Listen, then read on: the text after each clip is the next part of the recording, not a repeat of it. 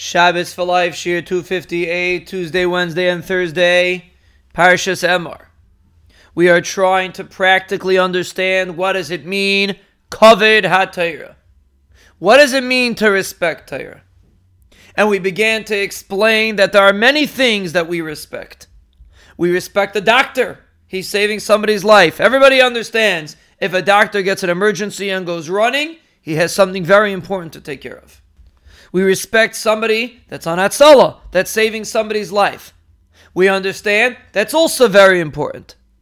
And therefore, even if he misses something that's very dear to us, he goes running out of a simcha or he doesn't even come to the simcha, he's excused. He says he has an emergency, he's excused. Therefore, the least that we can do is at least appreciate a loymid Torah equal to a Hatzalah member.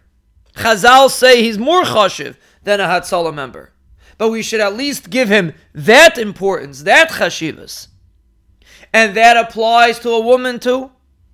Does a woman appreciate what it means when her husband goes to learn? Does the family appreciate what it means when somebody's learning? Do we understand how it transforms the individual? It transforms the whole family. A house that the husband has a set time to learn is a house that's full of bracha, that's full of shalom, that's full of hatzlacha, that's full of parnasa. Everything comes from a kviyas and Torah.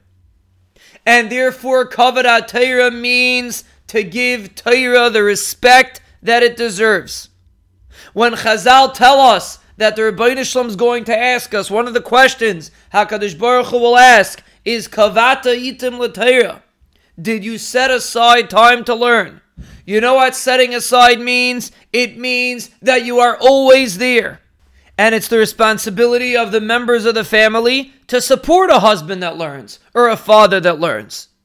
Support him, give him chizik. It's not so easy to go learn. There's many people out there that are not doing that. And we have to appreciate somebody that does. That's kavod Torah. That's what this time of year is to understand that when I see somebody learning, he's Kodesh Kadoshim. He's doing something that's on the highest level.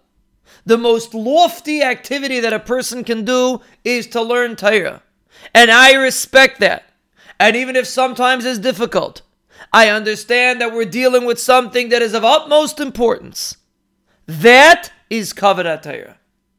And when I respect an individual that has to give up on something, to be able to learn, and he's serious about it, and I give him that respect, I am fulfilling the concept of Kavod Torah.